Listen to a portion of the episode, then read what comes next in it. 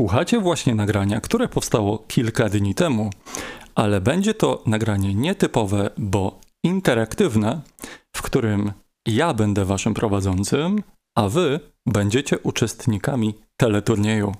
Konwencja tego programu pewnie będzie wam dobrze znana, bo chodzi o jeden z najpopularniejszych teleturniejów w Polsce. Zanim zaczniemy, powiem komu dedykuję to wyjątkowe wydanie milionerów. Byłem ostatnio w sklepie budowlanym i pewna scenka mną poruszyła dość mocno. Ojciec z malutką córką byli na zakupach. Ojciec wybierał jakieś tam kable elektryczne czy coś, a obok niego stała mała, kilkuletnia dziewczynka.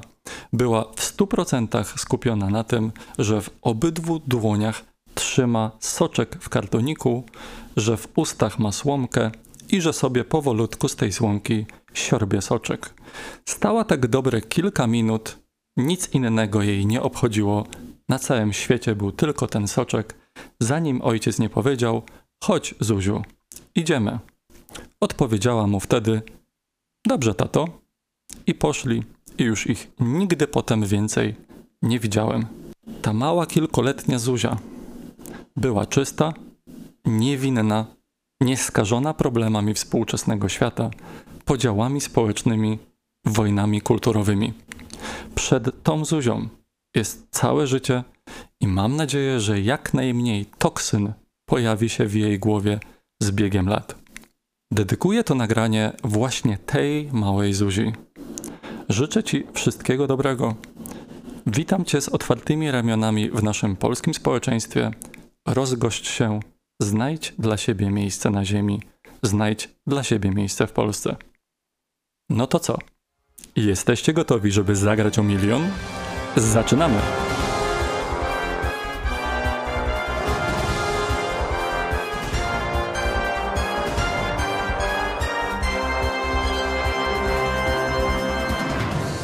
Runda pierwsza. Zawsze były i zawsze będą różnice w poglądach między ludźmi. Nigdy nie było i nigdy nie będzie takiej sytuacji na całym świecie, w której wszyscy ludzie mają takie same poglądy. Zawsze były i zawsze będą różnice w poglądach między ludźmi. Pytanie za 500 zł brzmi: czy różnice w poglądach między ludźmi będą zawsze? Cztery odpowiedzi do wyboru. A. Nie. B. Nie. C. Nie. Czy może P jak Paulina? Tak. Głosujcie teraz na czacie. Czas start.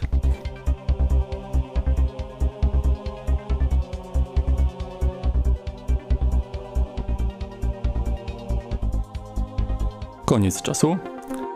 Prawidłowa odpowiedź to P. Tak. Gratuluję. Masz na koncie 500 zł. Runda druga. Bądźmy częścią rozwiązania, a nie częścią problemu. Media społecznościowe przeważnie są częścią problemu, a nie częścią rozwiązania. Maciej Mazurek na swoim blogu zuch.media napisał ostatnio artykuł zatytułowany Czy Squid Game zagraża naszym dzieciom? Czyli dlaczego wciąż zadajemy złe pytania? Maciej porównał w swoim artykule powyższe pytanie do innego pytania. Czy alkohol zagraża naszym dzieciom? Jeśli tak faktycznie jest, to kto jest temu winny? Producent alkoholu? Nie. Ani alkohol, ani ten dość krwawy i brutalny serial na Netflixie nie został wyprodukowany dla dzieci. A zatem kto jest winny temu, że takie rzeczy mają zły wpływ na dzieci oglądające długimi godzinami setki seriali na Netflixie bądź pijące alkohol? Rodzice tych dzieci. Cytując słowa Macieja, to nie internet zabija więzi rodzinne, on wypełnia lukę po więziach, których nie ma. Zgadzam się z tą refleksją. Rodzice muszą wziąć odpowiedzialność za rozwój swoich dzieci.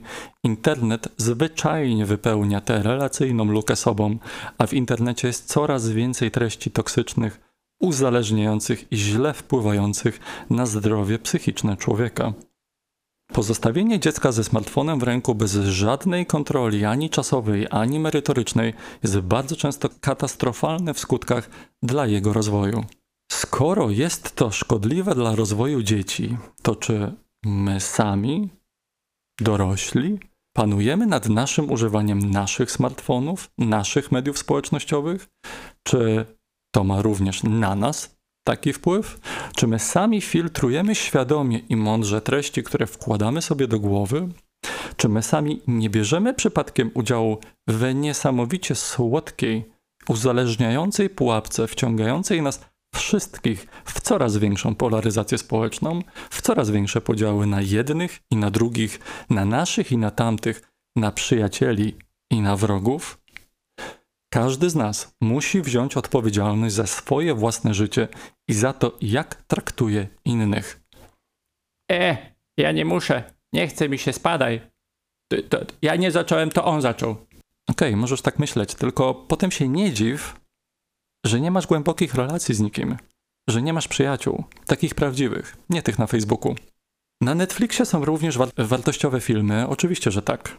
Jeden z nich był już obejrzany przez 100 milionów ludzi na całym świecie, przetłumaczony został na 30 języków i nadawany był w 190 krajach. Mówię teraz o dylemacie społecznym, tytuł oryginalny The Social Dilemma. W tym dokumencie wypowiadają się przed kamerą specjaliści od wywierania wpływu na ludzi, którzy sami kiedyś pracowali w tak ogromnych korporacjach jak Facebook, Twitter, Instagram, YouTube, Google. Dlaczego się z tych bardzo dochodowych firm zwolnili?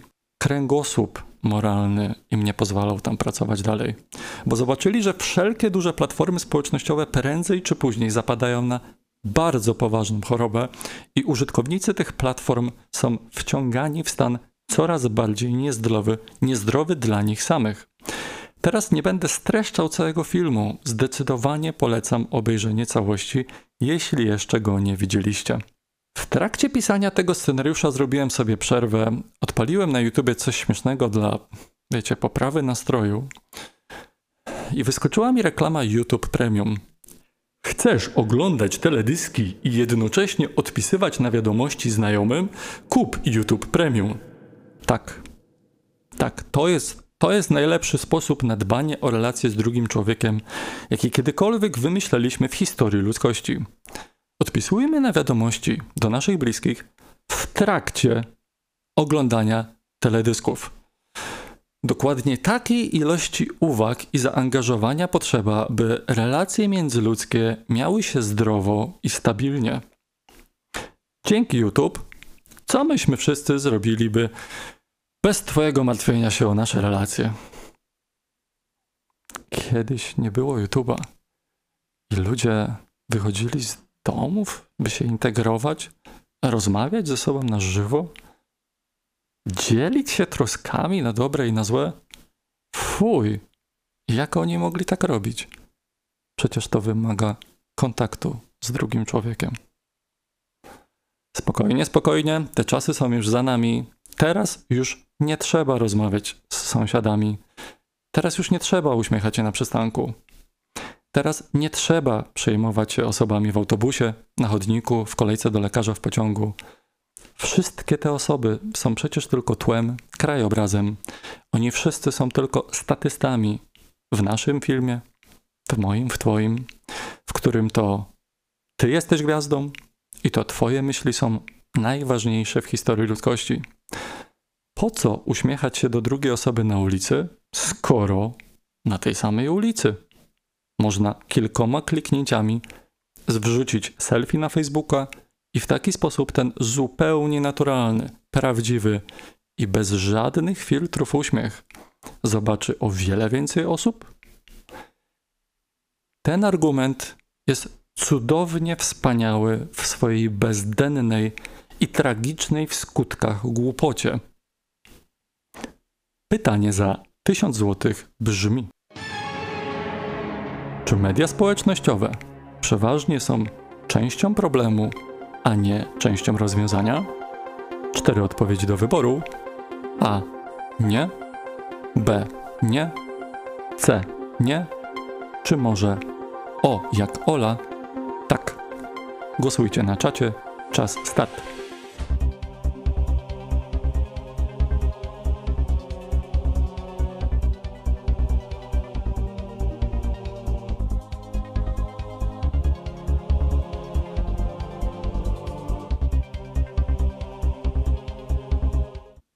Koniec czasu. Prawidłowa odpowiedź to o tak.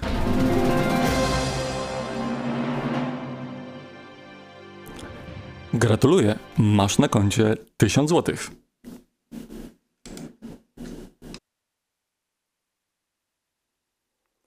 Runda trzecia.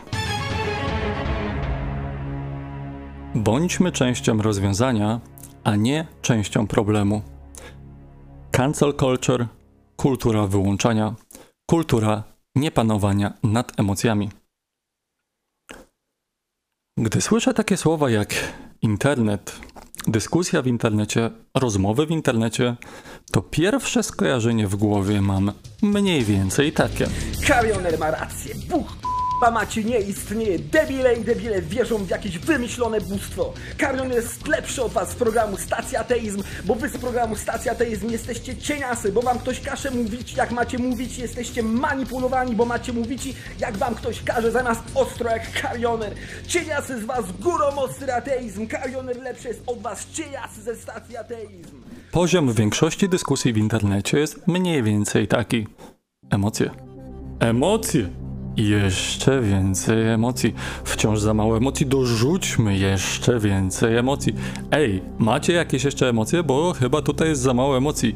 A najlepiej to dajcie jakieś takie ostre. Gniew, szok, oburzenie, bulwersacja, kontrowersja, drama, napięcie, zdrada.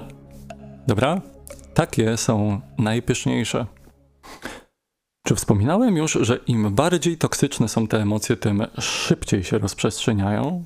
W internecie jest tyle emocji, że coraz częściej idzie się z tych emocji, moi drodzy, zżygać. Drugą najpopularniejszą rzeczą w internetowych dyskusjach jest element pod tytułem ja. O matko, co ona zrobiła? To oburzające. Co w wolnym tłumaczeniu oznacza poczułam przed chwilą emocję oburzenia i to, że ją poczułam, to oznacza, że w tej sekundzie, teraz, szybko, musi się o mojej emocji dowiedzieć cały świat. Oczywiście mówię teraz o, o wszelkich płciach. Co się dzieje, gdy miliony użytkowników internetu wrzuca do dyskusji wszystkie swoje emocje w czasie rzeczywistym? Gdybyśmy odtworzyli taką w wielkim cudzysłowiu dyskusję w warunkach bez internetu, gdybyśmy w jednym pomieszczeniu zebrali te osoby i gdyby one miały wykrzyczeć sobie nawzajem dokładnie te same zdania, to najpewniej byłoby wszystkim wstyd i towarzystwo wzajemnej nieadoracji zaczęłoby się hamować, dobierać trzeźwiej treść wypowiedzi i tak. Na żywo jakoś tak trudniej dobrze się czuć z niepanowaniem nad swoimi emocjami, prawda? Ale komu by się chciało pracować nad tym wszystkim? Łatwiej jest wyciągnąć telefon i wylewać na ten mały ekran wszystko, co nam emocje na język przyniosą. Ekran na nas nie nakrzyczy. Ekran możemy wyciszyć. Jest z boku taki guzik od głośności. Oj, jaka szkoda, że ludzie nie mają takiego guzika z boku swojej pieprzącej głupoty japy. No niektórych to się słuchać po prostu nie da. Moi drodzy, myślę, że to jest dobry moment, by poruszyć temat cancel culture. Jeśli spotyka się z tym pojęciem po raz pierwszy, to w dużym uproszczeniu oznacza ono kulturę wyłączania osób z dyskusji publicznej. Ten gość powiedział lub zrobił jakąś tam haniebną rzecz X i od teraz do końca życia w całym publicznym wszystkim nie będziemy szanować go już nigdy. Ten ktoś stracił prawo głosu, ten gość już nie jest jednym z nas, ten gość jest od dzisiaj jednym z nich. Przyjrzyjmy się na praktycznym przykładzie, jak działa to zjawisko, na przykładach zawsze zrozumieć najłatwiej. Wyrwij murom zęby krat, zerwij kajdany, połam bat, a mury runą, runą, runą i pogrzebią stary świat. Utwór Mury Jacka Kaczmarskiego jest jednym z najbardziej podniosłych i monumentalnych polskich dzieł muzycznych. Ten utwór był hymnem przemian społecznych w Polsce w czasach Solidarności. Przesłanie tego utworu jest uniwersalne, ponadczasowe i myślę, że dzisiaj my wszyscy niestety znów potrzebujemy takiej refleksji, bo z Polską jest coraz gorzej. Okej, okay, czyli masz na myśli to, że Kaczmarski był super gościem, legendą za życia i bohaterem narodowym? Że był w 100% dobrym człowiekiem? No, tylko że podobno Kaczmarski był przemocowcem, bił swoją córkę, generalnie zajmował się swoją rodziną w karygodny sposób i tak dalej. Nie wiem, czy tak było. Mówię o tym, co usłyszałem ostatnio od bliskiej mi osoby, gdy analizowałem razem z tą osobą ponadczasowe przesłanie utworu Mury. Usłyszałem, że Kaczmarskiego trzeba skancelować, anulować, wyłączyć, wyciszyć, żeby go już w przestrzeni publicznej nie było. Koniec. Nie ma gościa i go nie będzie. Czyli, że jak jednak Kaczmarski był w 100% złym człowiekiem i powinniśmy już nigdy w życiu nie słuchać jego ponadczasowego przesłania? Odłóżmy w tej chwili na bok wątek bił czy nie bił. Dobra? Sednem mojej myśli jest to, że myślimy zero-jedynkowo. Dobry, zły, przyjaciel, wróg dzielimy na dwa. Nie dość, że tak często jesteśmy odgórnie dzieleni, to jeszcze my sami dzielimy się. Dowiedziałem się o kimś o jednej nowej pozytywnej informacji? Ciach, kocham tego typa. Potem dowiedziałem się o tej samej osobie jednej nowej, negatywnej informacji. Ciach, nienawidzę typa i palę wszystkie jego płyty. Na litość boską, jak trudne jest utrzymanie w głowie dwóch różnych myśli, dwóch różnych emocji obok siebie. Mury to ponadczasowy i uniwersalny podniosły utwór, który skłania słuchacza do ważnych refleksji społecznych, a jeśli Kaczmarski niszczył swoją rodzinę, no to wzorem do naśladowania w tej kategorii zwyczajnie nie był. Przeraża mnie to, że utrzymanie takich dwóch myśli w głowie jest dla nas coraz trudniejsze. Mamy wtedy dyskomfort, mamy dysonans, mamy dwa bieguny emocjonalne obok siebie naraz. Moi drodzy, da się nad tym zapanować. Czy większość internetowych dyskusji wspiera nas w nauce panowania nad swoimi emocjami, zarządzania nimi?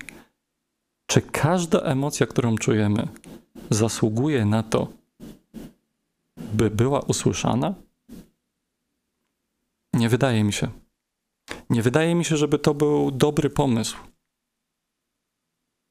Pytanie za 2000 zł brzmi: Czy panowanie nad swoimi emocjami w trakcie rozmowy z drugim człowiekiem to dobry pomysł? Cztery odpowiedzi do wyboru: A. Nie. B. Nie. C. Nie. Czy może R jak Robert? Tak. Głosujcie na czacie. Czas start.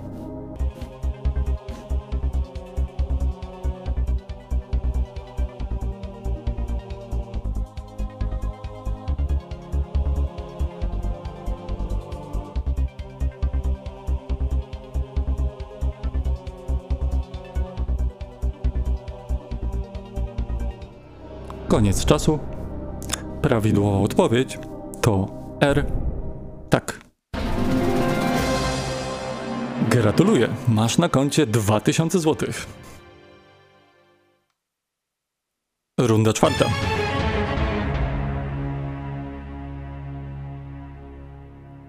Bądźmy częścią rozwiązania, a nie częścią problemu. Etykiety, szufladkowanie. Przeraża mnie to, że w tej rundzie chyba nie muszę nawet argumentować w ogóle o co mi chodzi. Jeśli jednak muszę, to w opisie będą linki do materiałów na ten temat. Zatem przejdę od razu do pytania za 5000 złotych. Czy to, że szufladkujemy w swojej własnej głowie naszego rozmówcę, to coś złego i szkodliwego społecznie? Cztery odpowiedzi do wyboru. A. Nie. B. Nie. C. Nie. Czy może O. Tak. Głosujcie teraz. Czas start.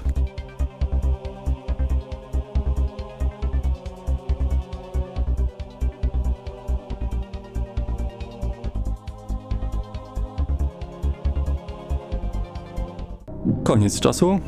Prawidłowa odpowiedź to o tak.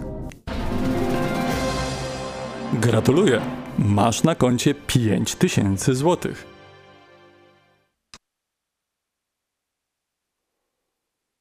Runda piąta. Bądźmy częścią rozwiązania, a nie częścią problemu.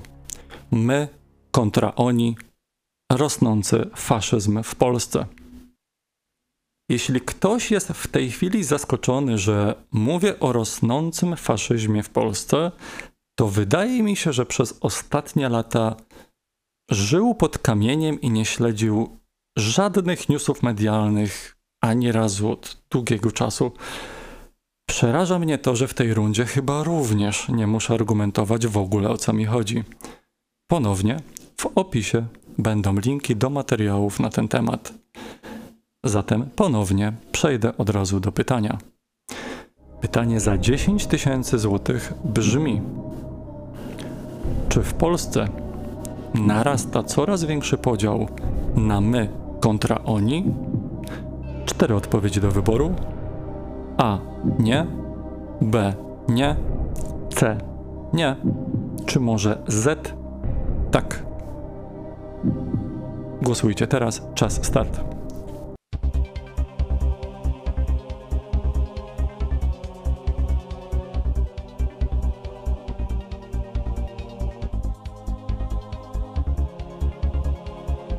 Koniec czasu. Prawidłowa odpowiedź to Z. Tak. Gratuluję. Masz na koncie 10 tysięcy złotych. Runda szósta. Bądźmy częścią rozwiązania, a nie częścią problemu. Dawanie drugiej szansy. Dzisiaj chcę dać drugą szansę kilku osobom. Na początek Mariusz z Belgii. Rozmawialiśmy na łamach naszego programu o tym, jak postrzegasz osoby wierzące. W opisie do tego materiału zostawię linka do tego konkretnego telefonu. Proszę, przemyśl raz jeszcze swoje stanowisko w tej sprawie i zadzwoń do nas ponownie opowiedzieć, do jakich wniosków doszedłeś może tym razem. Argument z zadawaniem ludziom drugiej szansy jest banalnie prosty. Gdybyś ty się potknął, popełnił błąd, powiedział coś głupiego, strasznego, szkodliwego społecznie, pewnie byś chciał dostać drugą szansę, prawda? Pytanie za 20 tysięcy złotych brzmi: Czy powinniśmy starać się dawać naszym rozmówcom drugą szansę? Cztery odpowiedzi do wyboru: A. Nie. B. Nie. C. Nie. Czy może M? Tak. Głosujcie teraz. Czas start.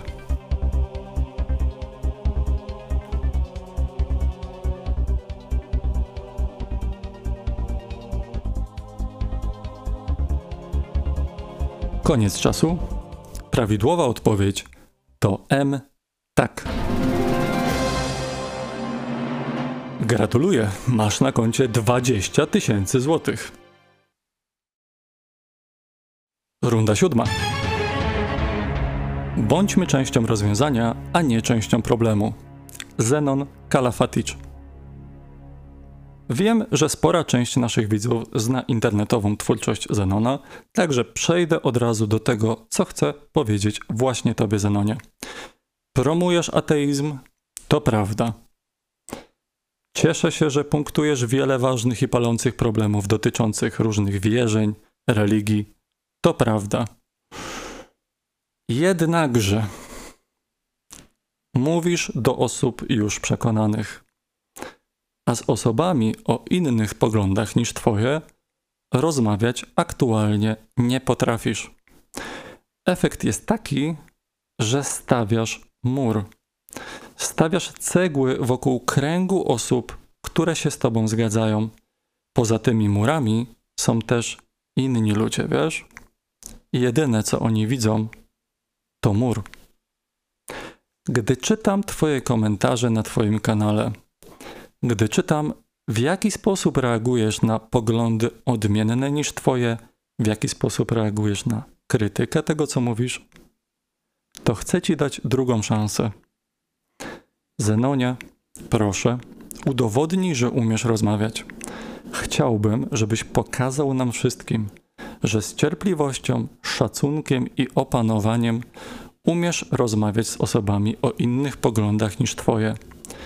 Niniejszym publicznie daję moje słowo, że pomogę Ci z ustawieniem wszystkich potrzebnych rozwiązań technicznych, byś mógł takie transmisje prowadzić w internecie. Tak się składa, że mam kilkuletnie doświadczenie w używaniu tego typu technologii. Chcę Ci podarować całą wiedzę, jaką zebrałem na przestrzeni trzech sezonów stacji Ateizm. Za darmo. Jeśli będzie trzeba, bym pojawił się pod wybranym przez Ciebie adresem, jeśli tylko będziesz chciał, bym osobiście ustawił Ci na Twoim komputerze internetowe call center, zrobię to. Wystarczy, że podejmiesz moją prośbę i powiesz tak. Chciałbym, żebyś był dla stacji ateizm konkurencją, zdrową konkurencją.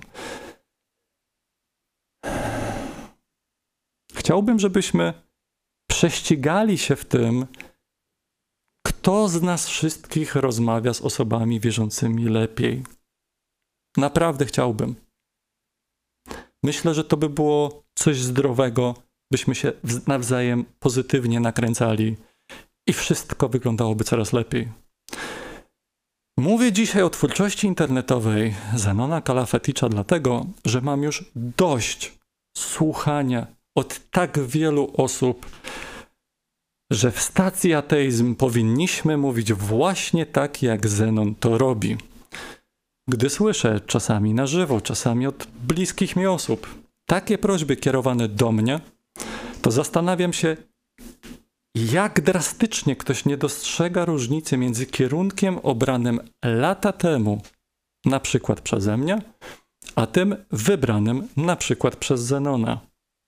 Jako ciekawostkę dodam, iż przed startem stacji ateizm Hen Hen dawno temu rozmawiałem między innymi z nim o tym, czy chciałby razem ze mną, ramię w ramię, promować pozytywny ateizm w Polsce w życzliwy dla rozmówców sposób. Zenon tej prośby nie podjął. Tego zaproszenia nie podjął. Do dziś zastanawiam się, dlaczego, co stoi na przeszkodzie. Jeśli czegoś w naszych rozmowach nie pamiętam, to Zenonie, przypomnij mi o tym, proszę.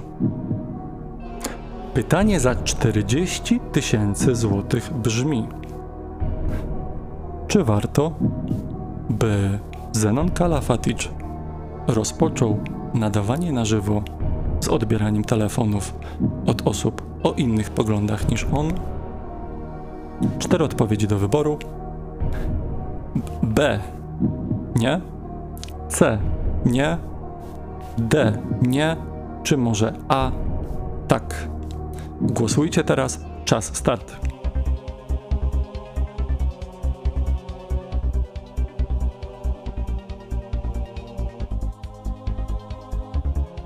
Koniec czasu. Prawidłowa odpowiedź to A. Tak. Gratuluję. Masz na koncie 40 tysięcy złotych. Runda ósma. Bądźmy częścią rozwiązania, a nie częścią problemu. Szymon mówi: wojna idei. Powtórzę. Szymon mówi: wojna idei. Szymonie, potrafisz argumentować za swoimi poglądami, to prawda.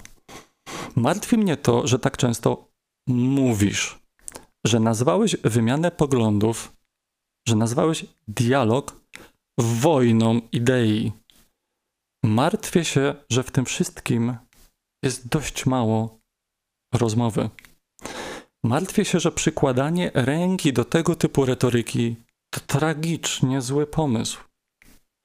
Jesteś prężnie rozwijającym się YouTube'owym twórcą i do ciebie również mam prośbę. Załóż proszę kolejny, trzeci już kanał na YouTubie i na przykład nazwij go Szymon rozmawia. Coś w ten deseń. Niech to będzie coś, co przykłada swoją nazwą rękę do empatycznego dialogu, do słuchania siebie nawzajem.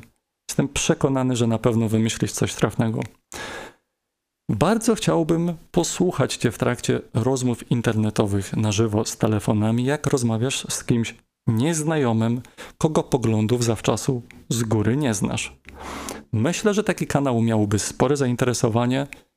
Myślę, że znam wiele osób, które chciałoby z Tobą porozmawiać i oglądać taki program. Może ja też bym kiedyś do Ciebie zadzwonił? Jeśli tylko potrzebowałbyś pomocy przy stworzeniu systemu telefonicznego, możesz liczyć na moją pomoc za darmo. Możemy to zrobić zdalnie, mogę do ciebie przyjechać, szczegóły do ustalenia. Zależy mi na tym, byśmy publicznie, my wszyscy, jak najczęściej ze sobą rozmawiali, a jak najrzadziej świadomie bądź nie stawiali cegły wokół osób już przekonanych do naszych poglądów. Uważam, że warto byś ruszył z telefonami na żywo. Pytanie za 75 tysięcy złotych brzmi: Czy warto, by Szymon Pękala ruszył z telefonami na żywo? Cztery odpowiedzi do wyboru: A. Nie. B. Nie. C. Nie. Czy może W? Tak.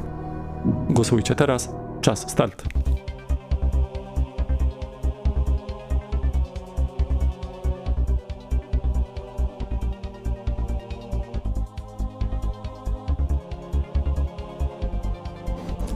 Koniec czasu.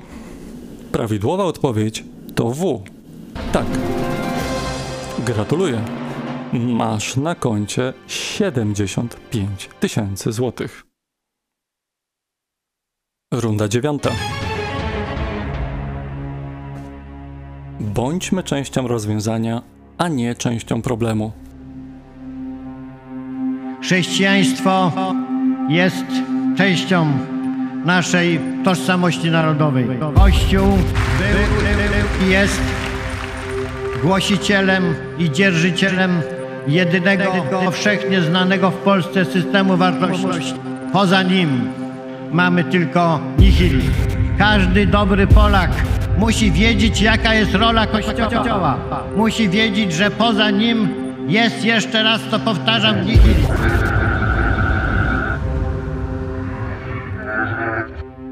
Panie Jarosławie, niestety odnoszę takie wrażenie, że już dawno temu przestał Pan przejawiać jakąkolwiek chęć dialogu z osobami o innych poglądach niż Pana, więc najpewniej niestety jednostronnie coś potrzebuję Panu powiedzieć.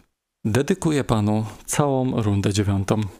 Nagrywam ten odcinek w listopadzie 2021, kiedy ateizm w Polsce jest wciąż legalny.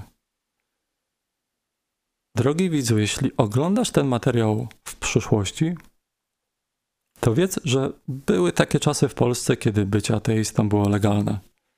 Mam nadzieję, że na lekcjach historii słyszałeś cokolwiek o ateistach w Polsce. Chciałbym Ci przybliżyć na ten temat kilka refleksji, których możliwe, że w szkole nie usłyszałeś. Ateista to taki ktoś, kto nie wierzy w istnienie Boga, żadnego z żadnej religii. Tylko tyle i niestety dla wielu osób aż tyle. W Polsce było kiedyś dość sporo ateistów. Myślę, że w roku, w którym słuchasz tego nagrania, bez problemu znajdziesz ateistów w większości innych krajów na świecie. Czy bycie ateistą w Polsce było łatwe? Dla niektórych tak. Jakoś sobie radzili, ale dla innych.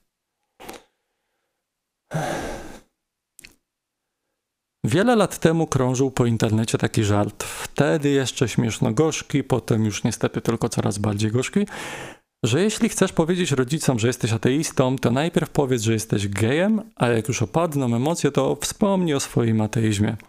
że niby tak wyjdzie łatwiej, bo już będą zmęczeni swoim pierwszym rozczarowaniem i może cię nie wyrzucą z domu, czy będzie mniejsza kara, czy coś. Na początku XXI wieku jeszcze nie było najgorzej. Przeważnie ateiści jakoś sobie radzili z problemami dookoła. Około roku 2020 plus minus. Szkoły państwowe oraz publiczne media w Polsce zostały przejęte przez rządzącą partię konserwatywno-katolicką. Propaganda oparta na chrześcijaństwie stopniowo doprowadziła do, no właśnie, do czego? Pewnie słyszałeś na lekcjach historii o tym, że Polska posiadająca boskie błogosławieństwo walczyła ze złem wyniszczającym tkankę prawdziwej polskości, czy jakoś tak coś w ten deseń innymi wzniosłymi wielkimi słowami, że już dłużej nie można było tolerować tych moralnych chwastów, że najpierw trzeba było oczyścić naród w środku, a dopiero potem będzie można świecić przykładem i nawrócić resztę świata. Wiele osób broniących narodowej tożsamości nie zauważało, że dbając o Polskę, coraz bardziej niszczą swoje własne relacje z Polkami i Polakami stojącymi tuż obok, z sąsiadami, z kolegami z pracy, nierzadko z własną rodziną, że państwo budowane na jakiejkolwiek religii to państwo nastawione na atakowanie innych religii, innych wierzeń. Oczywiście tylko tych grzesznych, tych złych, tych nieprawdziwych. A jeśli ktoś gdzieś nie wyznaje żadnej religii, to taką patologię trzeba tępić podwójnie. Czy na tej samej lekcji historii nauczyciel wspomniał ci może o tym, że te inne, atakowane przez Polskę państwa również miały poczucie, że bronią ich własnej, równie mocno jedynej i prawdziwej wiary lub jej braku? Historii ludzkości do takich wojen wewnętrznych i zewnętrznych dochodziło tak wiele razy, a ludzkość, my wszyscy, w dalszym ciągu nie zadbała o wyciągnięcie dobrych wniosków dla przyszłych pokoleń. W wolnej chwili zrób proszę takie porównanie. Ile pomników postawiono tym, którzy wojny wygrywali, a ile pomników postawiono tym, którzy tak zrobili, żeby do wojny w ogóle nie doszło. Wiele osób marzyło o tym, by zbudować w Polsce społeczeństwo oparte na szacunku, na zrozumieniu odmienności, na sprowadzeniu sfery wierzeń religijnych do sfery jedynej im właściwej, czyli tej prywatnej. Wierzysz w Boga i chcesz żyć według Jego moralnych reguł? Spoko, dopóki nie ograniczasz wolności innych osób. Nie wierzysz w Boga i chcesz żyć według swoich moralnych reguł, bądź jakichś niereligijnych? Też spoko, dopóki nie ograniczasz wolności innych osób. W wielu innych krajach takie coś już działało i naprawdę wiele osób starało się doprowadzić w Polsce do świeckości, do państwowej neutralności w kwestiach religijnych. Wiele osób było przekonanych, że świecka Polska będzie lepsza dla wszystkich Polaków, nie tylko dla tych wierzących. Że lepiej jest uczyć się ze sobą rozmawiać, niż uczyć się ze sobą walczyć. Wiele osób wierzących miało podobne zdanie i razem, ramię w ramię, wierzący i niewierzący, robili wiele, by to marzenie spełnić. Chcieliśmy, by nam wszystkim żyło się lepiej. Może mogliśmy postarać się bardziej. Może mogliśmy zrobić coś więcej, by nie dopuścić do narodowej tragedii. Pewnie masz rację. Właśnie dlatego nagrywam ten materiał, byś wiedział, że Cię przepraszam. Przepraszam Cię w imieniu swoim i wielu, wielu innych osób. Przepraszam, że nie postaraliśmy się bardziej. Przepraszam, że nie nauczyliśmy się jednej prostej rzeczy. Albo nauczymy się ze sobą rozmawiać, albo się pozabijamy. Panie Jarosławie, jeśli chciałby Pan do nas kiedyś zadzwonić, porozmawiać, jesteśmy na to otwarci i z chęcią podejmiemy dialog z Panem bez żadnej wulgarności. Jeśli na przykład zgodziłby się Pan na nagranie wywiadu z kimś z naszej telewizji, to bardzo chciałbym, by do tego doszło. Wśród wielu naszych odbiorców jest Pan postrzegany jako publiczny wróg numer jeden. Chciałbym dać Panu szansę zmiany tego wizerunku. Możliwe, że nadchodzący w Polsce rozlew krwi nie będzie na Pana rękach. Możliwe, że tak tylko mi się źle wydaje. Pytanie za 125 tysięcy złotych brzmi: Czy warto, by pan Jarosław Kaczyński zgodził się na rozmowę w naszej telewizji? Cztery odpowiedzi do wyboru: A. Nie. B. Nie. C. Nie. Czy może I jak Iza? Tak. Głosujcie teraz. Czas start.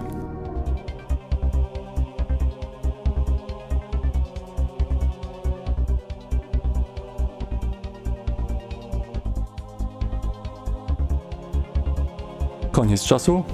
Prawidłowa odpowiedź to i tak. Gratuluję. Masz na koncie 125 tysięcy złotych. Runda dziesiąta. Bądźmy częścią rozwiązania, a nie częścią problemu. No dobrze, to teraz może o tym, jak możemy być częścią rozwiązania? Historia Deryla Davisa, amerykańskiego czarnoskórego muzyka, który spotykał się z członkami Ku Klux Klanu, rozmawiał z nimi spokojnie, życzliwie, cierpliwie i który ma dzisiaj w swoim domu cały stos Ku Klux Klanowych peleryn, dziś już byłych członków KKK, jest, jego historia jest tak fascynująca, że nawet nie będę próbował tutaj streścić tego, czego on dokonał, bo bym mówił ciągiem, bez przerwy, przez kilka kolejnych dni, jak bardzo go podziwiam jak bardzo go szanuję, jak wielką inspiracją jest w moim życiu. Skąd Daryl Davis ma w swoim domu te peleryny? Czy ukradł je członkom KKK, gdy akurat nie patrzyli?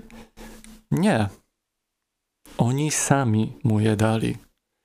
Dali mu te peleryny, gdy rozbroił ich swoją miłością, swoim cierpliwym dopytywaniem się: Jak możesz mnie nienawidzić, jeżeli nawet mnie nie znasz, jeżeli ja nic ci nigdy nie zrobiłem?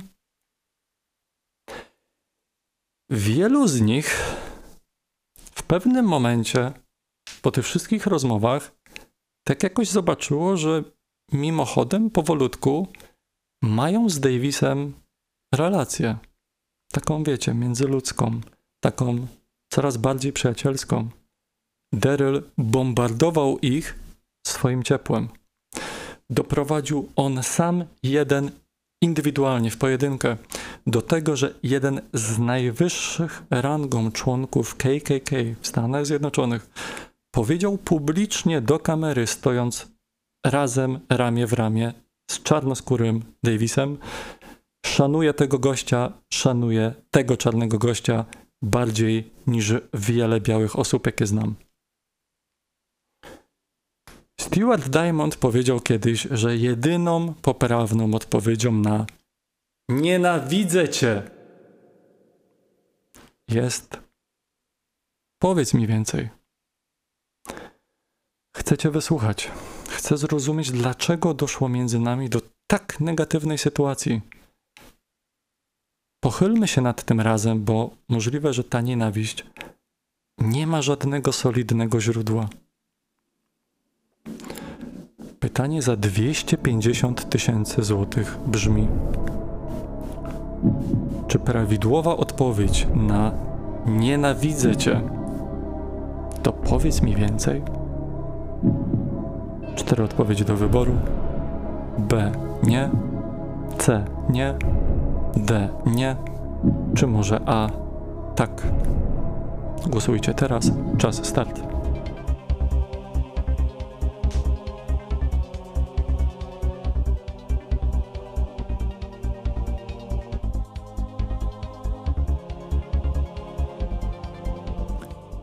Koniec czasu. Prawidłowa odpowiedź to A. Tak. Gratuluję. Masz na koncie 250 tysięcy złotych. Runda 11.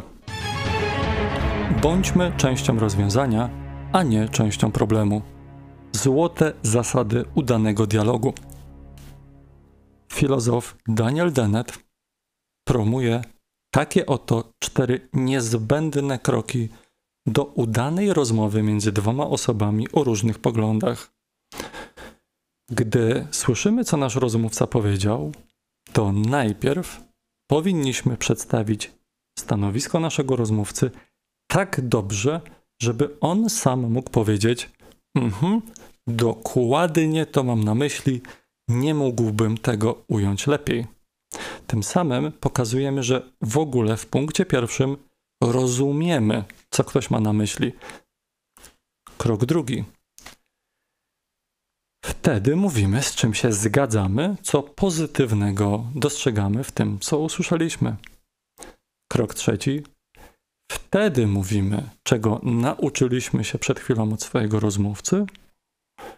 Wtedy, w kroku czwartym, dopiero wtedy możemy powiedzieć jakiekolwiek pierwsze słowo tego, w czym się nie zgadzamy z naszym rozmówcą, co chcemy skrytykować. Pytanie za 500 tysięcy złotych brzmi: Czy warto byśmy stosowali na co dzień te cztery zasady udanego dialogu? Cztery odpowiedzi do wyboru: A. Nie. B. Nie. C. Nie czy może J? Tak. Głosujcie teraz. Czas start.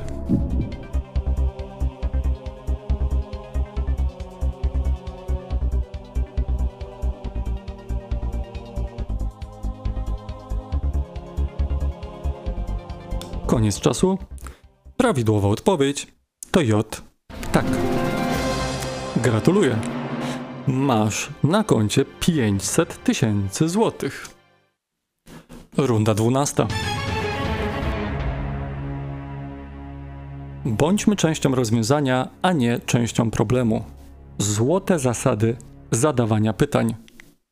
A może nawet nie musimy umieć argumentować naszej racji spokojnie, cierpliwie i rozważnie?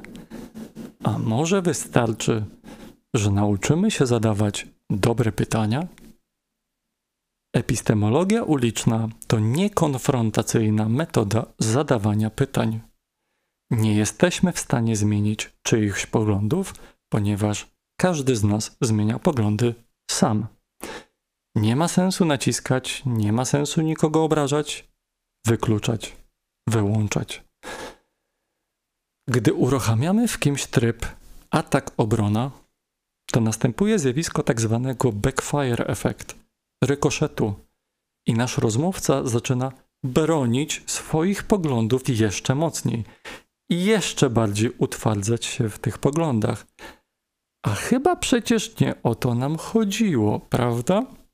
Pytanie za milion złotych brzmi: Czy warto promować epistemologię uliczną, ten pozbawiony konfrontacji sposób rozmawiania z drugim człowiekiem o innych poglądach niż nasze? Cztery odpowiedzi do wyboru: A. Nie. B. Nie. C. Nie. Czy może M? Tak. Czas start. Głosujcie teraz.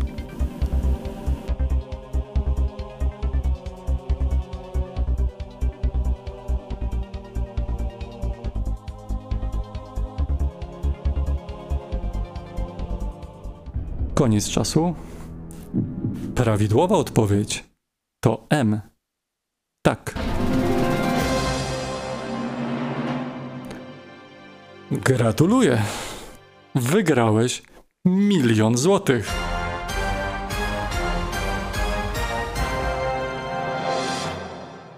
To wydanie milionerów będzie jeszcze bardziej nietypowe, bo jest jeszcze jedna runda. Czas na rundę trzynastą. Bądźmy częścią rozwiązania, a nie częścią problemu. Masz wybór. Wszystko, o czym dzisiaj mówię, zaczyna się od naszego wyboru. Każdy z nas codziennie staje przed wyborem, jaki wpływ chcemy mieć na otoczenie wokół nas. Czy patrzymy na drugiego człowieka przez pryzmat szufladek, łatek, etykiet, stereotypów, uprzedzeń, starych, już dawno nieaktualnych zawiści? Czy może patrzymy na drugiego człowieka z empatią? Wiecie, tak po prostu, tak po ludzku. Patrzmy na siebie nawzajem tak, jak chcielibyśmy, żeby ktoś patrzył na nas. Wiem, to nie jest łatwe. Oczywiście, że to nie jest łatwe. Gdyby to było łatwe, Polska nie wyglądałaby tak, jak teraz wygląda. Ale na litość. Czy my nie widzimy, dokąd to wszystko zmierza? Czy my nie widzimy, dokąd zmierza nasze państwo? Czy my nie widzimy, jak tkanka spajająca społeczeństwo rozrywa się coraz mocniej każdego dnia? Pytanie bez pieniędzy brzmi: Czy każdy z nas codziennie dokonuje wyboru, czy raczej jest częścią rozwiązania, czy raczej jest częścią problemu? Cztery odpowiedzi do wyboru. A. Nie. B. Nie. C. Nie. Czy może Y? Tak. Głosujcie teraz. Czas start.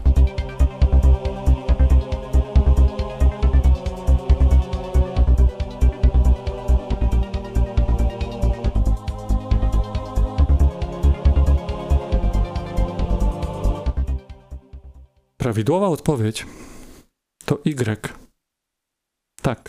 Gratuluję zwycięzcom ostatniego dodatkowego 13 pytania. Pewnie zastanawiacie się teraz, co wygraliście. Za chwilę wam to powiem. Rozdanie nagród. Za momencik. Najpierw podziękowania. Dziękuję Jackowi Kaczmarskiemu, Piotrowi Roguckiemu, Adamowi Sztabie za to, że w trakcie prac nad tym, nad tym scenariuszem wasza muzyka bardzo pomagała mi radzić sobie z tymi wszystkimi emocjami, które działy się we mnie w środku. Cieszę się, że mam coś takiego jak muzyka, że umiem bez niewinnych ofiar dookoła przetrawiać mój wewnętrzny krzyk, moją wewnętrzną rozpacz, mój kryzys nadziei. Dziękuję Wam za Waszą muzykę. Nie umiem sobie wyobrazić mojego życia bez muzyki. Dziękuję Rafałowi za pomoc przy realizacji audio tego nagrania. Dziękuję Szymonowi za wszystko, co widzieliście dzisiaj na ekranie. Przepraszam Was za obsługę, ale pisząc ten scenariusz, nagrywając go już któryś raz z rzędu, byłem emocjonalnie wyczerpany. Mój mózg mówił: Nie obcuj z takimi treściami, bo wpadniesz w depresję. Przepraszam, wyszło to dużo dłużej niż planowałem. I, i mam nadzieję, że zdążymy do, do niedzieli, do 18. Dziękuję Eli ze stacji Ateizm za opublikowanie tego nagrania, za zadbanie o oprawę w mediach społecznościowych. Dziękuję całej ekipie stacji Ateizm za zaufanie, że mogłem zrealizować to nagranie bez dania scenariusza do wglądu. Dziękuję mojemu ojcu za to, że wychował mnie na takiej jednej dużej podstawowej myśli. Nie ma sensu robić rzeczy na pół gwizdka. Jak już coś robić, to, jak już coś robisz, to się do tego przyłóż. Ojcze, mam poczucie, że do tego nagrania się przyłożyłem. Jestem ciekaw, co powiesz. Jak to ocenisz? Dziękuję mojej mamie, która była moją pierwszą nauczycielką empatii, tolerancji i szacunku do drugiego człowieka. Dziękuję mojej narzeczonej, mojej aktualnej nauczycielce empatii. Dziękuję Ci za to, że Twoja codzienna miłość, Twój codzienny szacunek do mnie, Twoje codzienne panowanie nad Twoimi emocjami, które wywoływałem w nie zawsze pozytywny sposób. Dzięki temu wszystkiego, dzięki temu wszystkiemu, co dla mnie robisz, w końcu rynęły mury mojego narcyzmu, egocentryzmu i zwyczajnego bycia wobec ciebie dupkiem, który myśli tylko o sobie. Dziękuję ci, że przy mnie wytrwałaś, że się nie poddałaś i że udało ci się obalić te mury. Jesteś najlepszym, co mnie w życiu spotkało. Teraz zwrócę się do zwycięzców dzisiejszego teleturnieju. No słuchajcie, no, no nie mam tego miliona, nie? Pewnie już się domyślaliście w międzyczasie. Ale mam dla was to nagranie. Cieszę się, że nie muszę was przekonywać do tak ważnych, wyznawanych przeze mnie wartości. Potrzebujemy jak najwięcej milionerów. Proszę, wyślijcie to nagranie wszystkim osobom, które dzisiaj tego miliona raczej by nie wygrały. Dzisiaj może nie, ale jutro, ale za tydzień, za miesiąc. Kto wie, zróbmy ile możemy, żeby jak najwięcej murów upadło. Teraz zwrócę się do osób, które dzisiaj miliona nie wygrały. Możliwe, że moja dzisiejsza argumentacja jest niewystarczająco przekonująca. Mówiłem w dużym skrócie, to prawda. Mówiłem w dużym skrócie, bo mamy bardzo mało czasu na tak potrzebne zmiany społeczne. Zegarek tyka cały czas, z Polską jest coraz gorzej. Nie wygrałeś dzisiaj miliona? Mój drogi, Mam dla Ciebie linki w opisie. Tam jest wersja rozszerzona wszystkiego, co dzisiaj poruszyłem. Proszę, zapoznaj się z tymi linkami w swoim tempie, na spokojnie. Jeśli uważasz, że się mylę, jeśli będziesz dalej uważał, że się mylę, po zapoznaniu się z tymi linkami i proponowane przeze mnie argumenty według Ciebie są częścią nie rozwiązania, ale problemu, proszę powiedz mi o tym, bo nie chcę być częścią problemu. Pomóż mi w tym, bym był częścią rozwiązania. Ok? Chcę wiedzieć, gdzie się mylę, gdzie popełniam błąd. Pewnie jeszcze kiedyś będę na wizji w stacji ateizm, także gdybyś chciał o tym wszystkim porozmawiać, zapraszam. Zadzwoń, pogadamy. I tak już na koniec, Andrzej Tucholski, psycholog, ma bardzo mądre powiedzonko, bardzo głębokie powiedzonko, że wszyscy jesteśmy historyjkami, które sami sobie opowiadamy, że codziennie dokonujemy wyboru, jak chcemy wpływać na nasze życie, na życie osób wokół nas. Musimy robić to mądrze, dojrzale i z empatią. Mówię musimy, bo nie możemy dopuścić do tego, co się wydarzy w przeciwnym wypadku.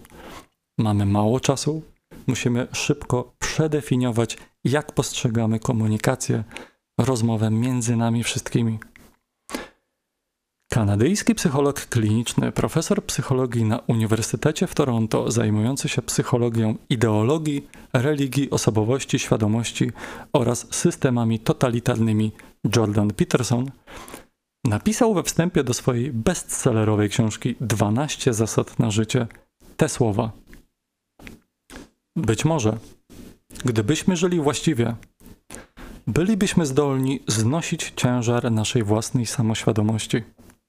Być może, Gdybyśmy żyli właściwie, bylibyśmy zdolni znosić wiedzę o naszej własnej kruchości i śmiertelności bez poczucia pokrzywdzenia, które najpierw rodzi gniew, następnie zawiść, a ostatecznie pragnienie zemsty i destrukcji.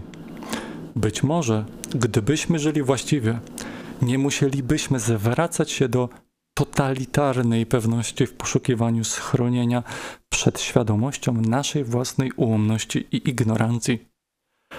Być może moglibyśmy uniknąć tych dróg do piekła, a wiek XX pokazał nam, jak realne piekło może się stać.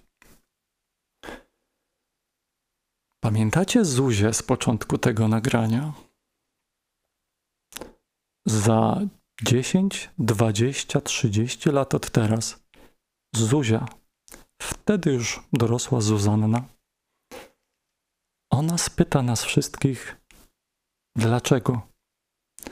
Dlaczego znowu my wszyscy jako społeczeństwo pozwoliliśmy na powtórkę z piekła XX wieku? Czy my w ogóle nie umiemy uczyć się na naszych wspólnych historycznych błędach? Brytyjski premier w latach 40. ubiegłego wieku Neville Chamberlain mawiał, że w wojnach, bez względu na to, która strona będzie się uważała za zwycięzcę, nie ma wygranych. Są tylko przegrani. Boisz się bycia ocenianym przez innych? Wszyscy się tego boimy. To normalne. Kiedyś historia ciebie oceni. Kiedyś Zuzia ciebie oceni. Ona, ona cię kiedyś spyta, a co ty robiłeś, gdy z Polską było coraz gorzej?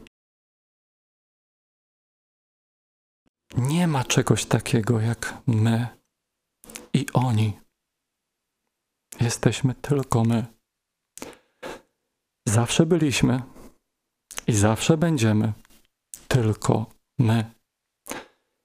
Nie ulegajmy propagandzie, która codziennie wtłacza nam do, nam do głów, że musimy być podzieleni. Nie, nie musimy. Może. Może jeszcze nie jest za późno. Niedziela. 18. Tak zwyczajnie, tak po prostu. Na litość boską. Porozmawiajmy.